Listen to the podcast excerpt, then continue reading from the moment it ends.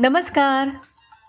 गोष्टीचं नाव आहे मुल्ला नसरुद्दीन आणि भांडण. रस्त्यावर दोन माणसांचं भांडण सुरू होतं. ते भलत्याच विकोपाला गेलं होतं.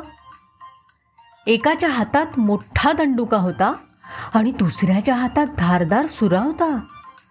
आजूबाजूला पुष्कळ लोकांची गर्दी जमा झाली होती.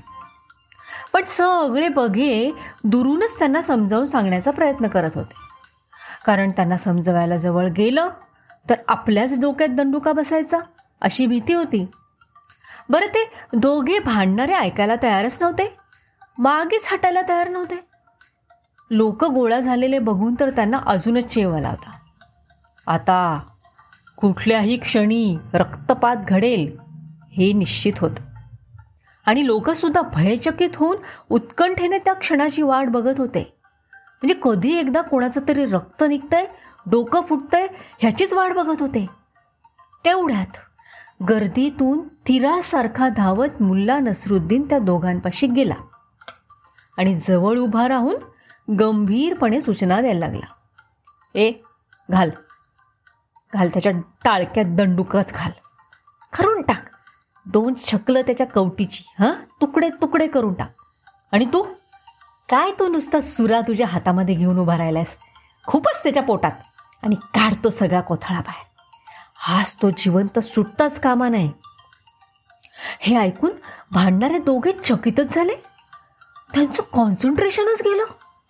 अरे बाकीची माणसं ह्यांचा झगडा सोडवायला आली होती. भांडू नका म्हणत होती. आणि हा कोण हा उपट सुंभ आम्हाला सांगतोय की एकमेकांचा जीव घे म्हणून. काय सांगतोय? त्या दंडुकेवाल्यानं मुलालाच एकदम सिरियसली विचारलं. पण का हो? तुम्ही का सांगताय आम्हाला? आम्ही काय करायचं ते? मुल्ला म्हणाला वा वा. असं कसं? हां? मघाचपासून तुम्ही दोघं भांडताय? याच्या हातात दंडूक आहे. तुझ्या हातात सुरा आहे. बराच वेळ नुसतं एकमेकांना हुल देताय तुम्ही. नाही तू तुझा दंडुका त्याच्या डोक्यात घालत नाही तो सुरा तुला खूपस पण आता एवढी पब्लिक गोळा झाली आहे ते काय तुमचे डायलॉग बजे ऐकायला? हे तुम्ही ॲक्शन कधी घेणार? हां? पब्लिक पब्लिक आता डेस्परेट झाली आहे त्यांना रक्त पाहिजे रक्त. कोणी ना कोणी कोणाचा ना कोणाचा तरी जीव घेतलाच पाहिजे आज. नाहीतर लोक बघा तुमच्यावरच चाल करून येतील बदडतील तुम्हाला. हे ऐकल्यावर दोघांनी आजूबाजूला बघितलं. मुल्लाच्या बोलण्यामुळे त्यांना खरोखरच असं वाटलं. अरे हो रे हा मुल्ला तर काहीतरी बरोबरच सांगतोय. ही माणसं अशी आपल्याकडे बघतायत जसं काही आपल्यावरच आता चाल करून येतील. आपण नाही भांडलो तर.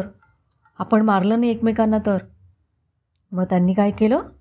त्यांचा मारामारीचा कार्यक्रम रद्द केला आणि हळूच तिथून निसटून गेले.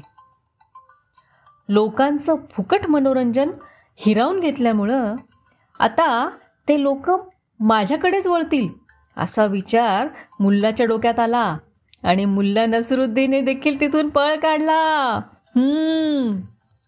धन्यवाद.